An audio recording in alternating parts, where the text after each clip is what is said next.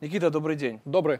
Э, поговорим сегодня про Совет Безопасности ООН. Совсем недавно Беларусь могла стать э, непостоянным членом Совбеза, но не срослось, выбрали Словению, и многие в этом увидели политический подтекст, мол, нашу страну целенаправленно топили. Что вы скажете? В смысле политический подтекст? Это не политический подтекст, это конкретно политическое решение, потому что принятие страну в непостоянные члены Совбеза ООН — это фактически политическое решение есть. То есть там, насколько я помню, три критерия. Это содействие международной безопасности, это содействие другим инициативам ООН, и это принцип регионального представительства. То есть понятно, что от каждого региона должна быть одна страна. Планировали Беларусь, э, Словения должна была идти после Беларуси, она первоначально подавала заявку на более поздний период, но поскольку, повторюсь, решение политическое и противоречия как бы накопляются, то ну, Беларусь ну, потому что, хорошо, смотрите, ну что такое Словения сейчас? Она, по сути, все, как она представлена на международной арене, это поставка вооружений в Украину. Сколько Беларусь призывала к миру в Украине, сколько Беларусь готова была быть площадкой для примирения, тем не менее, мы недостаточно хороши для того, чтобы э, войти в, э, в Совбез, а Словения хороша. Ну, конечно, потому что все равно так или иначе есть принципы, о которых мы говорили, но никто не отменял все равно блоковую ориентацию. Словения очевидным образом поддерживает тот курс, который сейчас, ну, скажем так, взял вверх. Ну, просто по факту голосования. За Словению проголосовало больше стран, чем за Беларусь, поэтому она и попала. Просто я не понимаю, почему все делают такие удивленные глаза. Это реально политическое решение. Политическое решение, в котором, я думаю, наши дипломаты понимали, что в связи с измененной обстановкой вряд ли э, как бы, нас в Совбез пропустят, потому что мы поддержим ну, пророссийскую позицию. Ну, я думаю, здесь вопрос в том, что не думали, что будет такой уровень наглости. То есть все-таки действительно, если брать Беларусь и Словению, ну кто? Больше сделал для безопасности в регионе, кто даже имеет больше геополитический вес в данной ситуации, и не думали, что США и там их союзники, да, страны, которые э, на их стороне, что они ну, настолько, скажем, поведут себя просто нагло. Слушайте, ну давайте все-таки говорить на таком, как бы более, наверное, циничном политическом языке. Дело не в наглости, дело в интересах. Интересы э, скажем так, западного блока, они понятны и не очевидны, они свои интересы преследуют. Какие к ним претензии, мне не очень ясно в этой связи. Ну, допустим, претензия здесь к ним может быть такая, почему вы интересы вашего блока пытаетесь переложить на весь мир? То есть, условно говоря, ваши интересы – это интересы всего мира. Интересы России и Беларуси – это интересы двух авторитарных диких стран, которых никто в мире не поддерживает. Да, это нарратив, который продвигается. И они продвигают этот нарратив, в том числе и в ООН. Это, это логично. Мы продвигаем свои инициативы, свои нарративы. Иногда они сталкиваются. В данном случае э, мы свой, свою страну продвинуть не смогли, но, повторюсь, это нормально, потому что все равно за нас, во-первых, проголосовало много стран, во-вторых... Ну, нам же это ничего не дало, что они за нас проголосовали, просто, ну, спасибо за поддержку. Ну, в, в, на данном, скажем так, на данном этапе, да. Ну, а что, хорошо, что есть. дальше? Вот что нам по-хорошему дальше в целом делать в ООН, потому что ангажированность организации, она по сути начинается с ее географического месторасположения штаб-квартиры в Нью-Йорке. И Слушайте, дипломатов Мы не в эту штаб-квартиру в свое время, там висит белорусский гобелен Чернобыль. Вот, белорусский на этот э, красивый очень гобелен. Поэтому, ну, то, что она в Нью-Йорке, она в Нью-Йорке еще очень-очень-очень давно дело не в том, где она. Дело в том, что, во-первых, другой организации нету, и а какая-то политическая ангажированность. Были дипломатические победы. Но если мы говорим про реформирование, допустим, да, Совета Безопасности, то в свое время э, СССР удалось продвинуть Совет Безопасности Китай. То есть, если не ошибаюсь, э, в начале был Китай тайваньский, то есть Китайская республика, а затем стал уже Китай, э, Китай континентальный. Это была крупная дипломатическая победа, допустим, да, советского блока. Сейчас, э, скажем так, российский блок не смог продвинуть Беларусь в качестве непостоянного члена Совета Безопасности. Ну, ну и что, так бывает. Ну, смотрите, Победа дело, дело, дело в том, что тут э, Россия, хоть и постоянный член Совбеза, но постоянно пытаются это поставить под сомнение. Вот, допустим, французский там философ, писатель, журналист Бернар Анри Леви, он вообще сказал, что э, постоянный член Совбеза – это СССР. Такой страны больше нет. Соответственно, России не место в э, Совбезе ООН. И более того, он предложил место России – Э, добавить туда Украину но как постоянного члена Совбеза? Ну, понимаете, этот персонаж, он себя вообще считает художником хаоса, и мы еще помним его со времен Ливии, он появляется то в одной горячей ну, точке, он то в другой. Он крестным отцом либерализма, он достаточно влиятельная фигура. Он, он влиятельная фигура, но все равно это фигура, это не страна, он не является субъектом политики. Что касается удаления России с ну, Сорос тоже не страна, не объект э, политики, но тем не менее он вполне себе влияет на политические Э, на политические процессы в Европе, в мире. Замечательно, пусть влияет. Если мы говорим про исключение России и Совбеза ООН, то по факту все равно эта точка зрения, она сейчас не является доминирующей. Почему? Потому что ключевое, кто имеет право вето среди постоянных членов. Совбез ООН неоднократно пытались реформировать. Но это реформирование, оно даже среди предложений, вот таких вот уже серьезных, оно не затрагивало исключение права вето. То есть кого-то добавить, кого-то убрать. То есть на самом деле это что же началась эта тема не сейчас. Если не ошибаюсь, еще в 2005 году Кофи Аннан предложил два варианта реформирования Совбеза.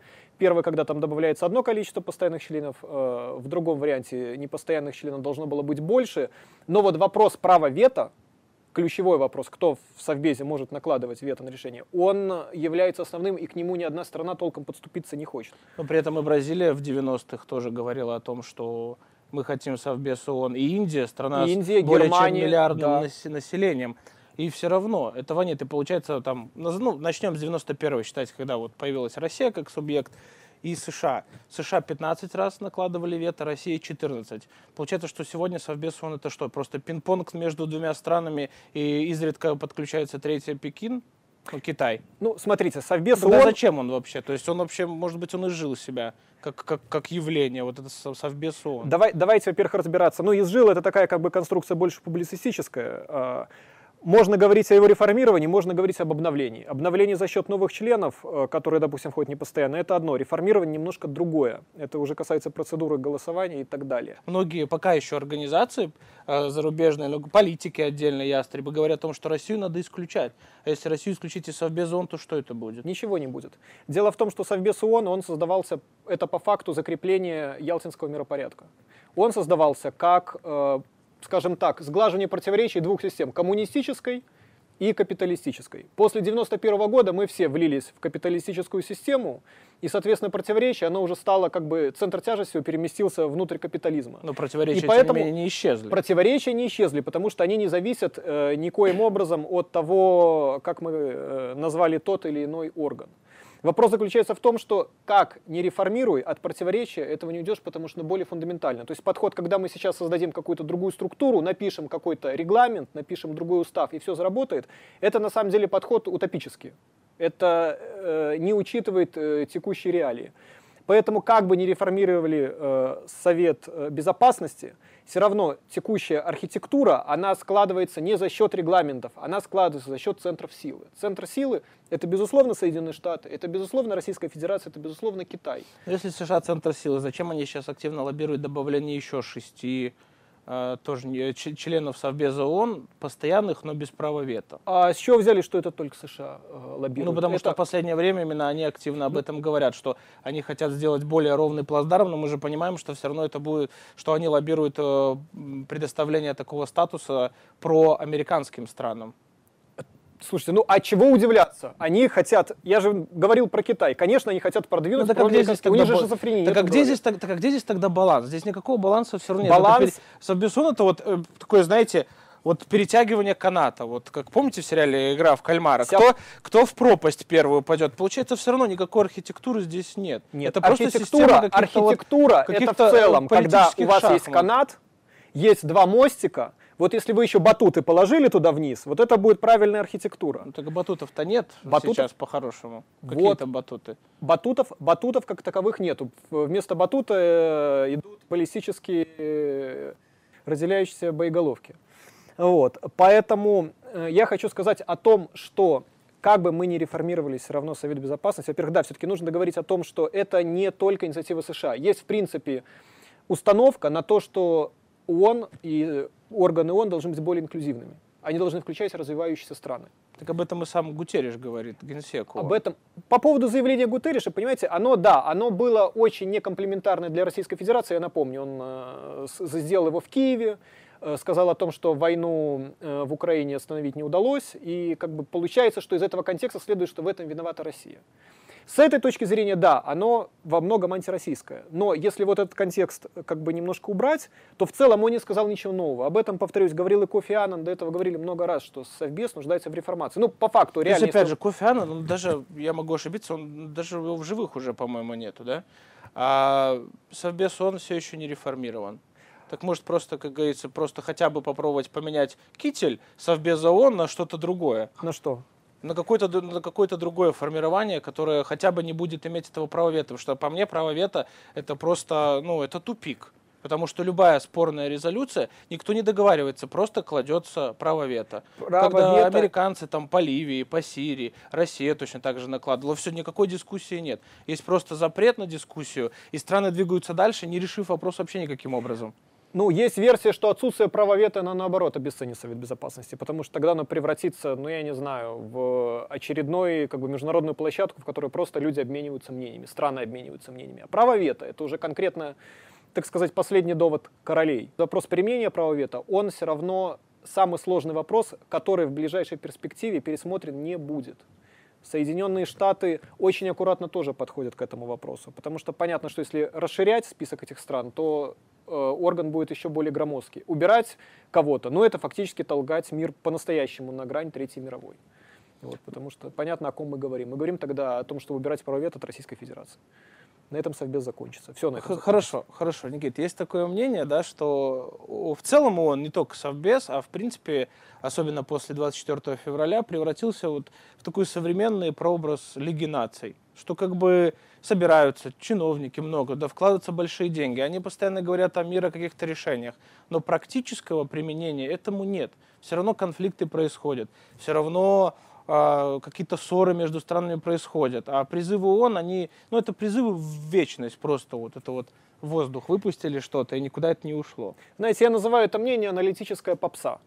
Вот когда это очень, да, модно крайне сравнивать ООН с Лигой наций, я с этим не согласен. Почему? Потому что, во-первых, Лига наций, она сформировалась э, между Первой и Второй мировой войной, а как раз говорят, что Третья мировая война будет похожа на Первую. То есть Лига наций, наверное, будет что-то потом, после Третьей, если уже продолжаться ну, э, такие исторические а аналогии, вы говорите, Совбез эффективен. А Совбез эффективнее, чем Лига наций, потому что, во-первых, Третьей мировой пока нету.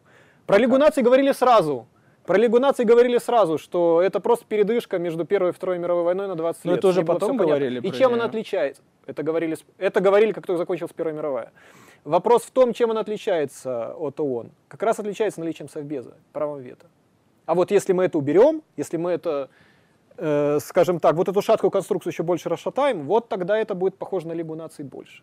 То есть, получается, подытожим, подытожим. Совбез ООН это сейчас крайне такая, скажем, неординарная структура, она очень, очень противоречивая, но на данный момент это лучшее вообще, что э, человечество на большом геополитическом уровне может предложить друг да. другу. Он вообще, давайте не сводить все-таки он только к Совбезу и только вот к этим крупным инициативам. Uh, есть масса более, скажем так, uh, менее, вернее, медийно подсвеченных, но которые очень важны. Инициатива Беларуси, например. Мы uh, выступаем регулярно с очень успешной инициативой по противодействию торговле людьми. Вот, а слышат она... нас? Вот.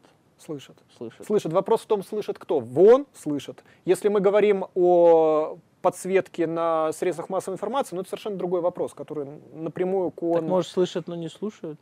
Нет, слушают. По многим вопросам нас слушают. Я повторюсь, просто вот есть вот эти крупные геополитические раздражители, а есть вся остальная работа. Вся остальная работа, она, безусловно, не безупречна, он коррумпированная структура, он крайне, в любом крайне случае. забюрократизирована. Больше, То есть уровень бюрократии, уровень, уровень бюрократии в ООН просто зашкаливает. Но вопрос в том, что она настолько стала частью политического мирового ландшафта, настолько большой частью, что мы ее не замечаем уже просто. Но если ее убрать, то тогда все поменяется кардинально, и я боюсь не в лучшую сторону. Никита, ну предлагаю завершать тему, да, я, я, закончим на позитиве, он тема долгая, ну, закончим на позитиве, что Белорусские инициативы в ООН слушают, и мы, несмотря на то, что не стали непостоянным членом Совбеза, мы там присутствуем и голос имеем. Продолжаем свою работу. Спасибо вам большое за Спасибо. беседу.